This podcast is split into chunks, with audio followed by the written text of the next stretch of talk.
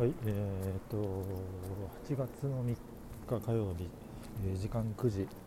えーまあ、21時半かになります。お疲れ様でした。で今日、あのーもともとですね、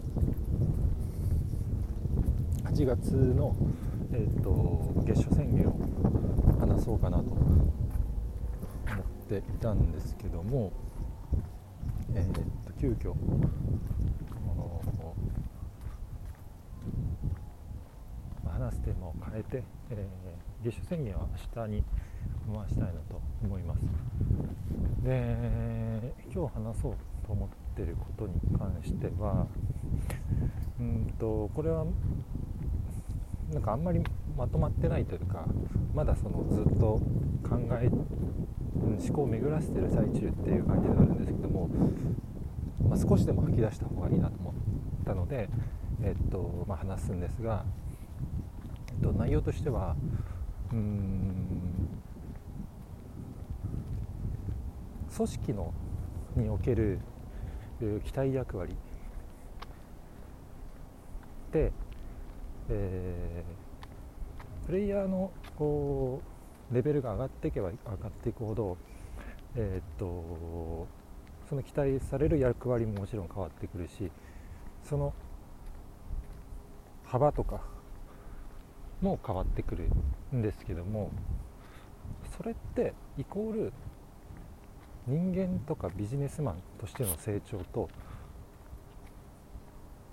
完全一致するのかっていうことですね。でこれ、あのーなんでこのテーマにしてるかっていうこのことを考えてるかっていうとうちの、えーと上司とか、まあ、それ以外も含めたこう結構ベテラン要は今の会社で、えーとリーダーとかマネージャーをやってるようなクラスの人間って、えーどうも会話をしてるとそんな風な、えー思考なんですよね。で例えば、あのーそこに合わない人ってもちろん転職をしたりとかあすると思うんですけどなんかそういう人間はイコール、えー成長を諦めてるとか、えーと器の小さいみたいな認識をされてしまっているとかそういうふうにしてるんじゃないかなというふうにこう傍から見て思っています。でもちろん僕はそう思ってはなくって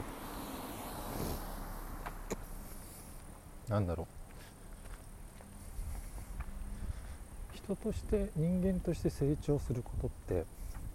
100人いれば100通りあるかなと。まあそれは100人いて同じ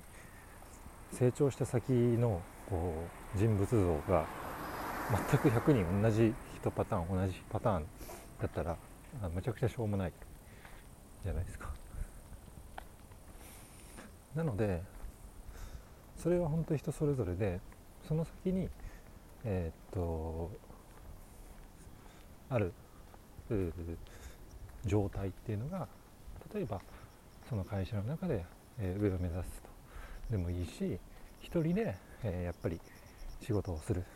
みたいなパターンケースもあってもいいと思うしずっとプレイヤーとして、えっと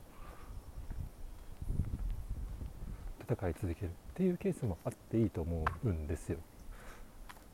うん、ただそれをこう限定をしてしまう可能性を潰して限定をしてしまうっていうこと自体がすごくもったいないしそうされたくもないのですごく今日何があったかってまでは言わないんですけど、えーそういうことをこう強く感じてた、えーっとシーンが、えー今日初めてじゃないんですけど改めて今日感じたのでまあちょっと吐き出そうと思ってこのテーマで話してます。うーんなんか近いうちこういうところのテーマについて上司ともこう腹割って話す必要があるなと思っているのでうん。まあそうですね。今日はこんなところにしてまた引き続きここについて考えながらちょっとこううん。って感じですね。はい。なんかもやっとしたままなんですけども今日は以上です。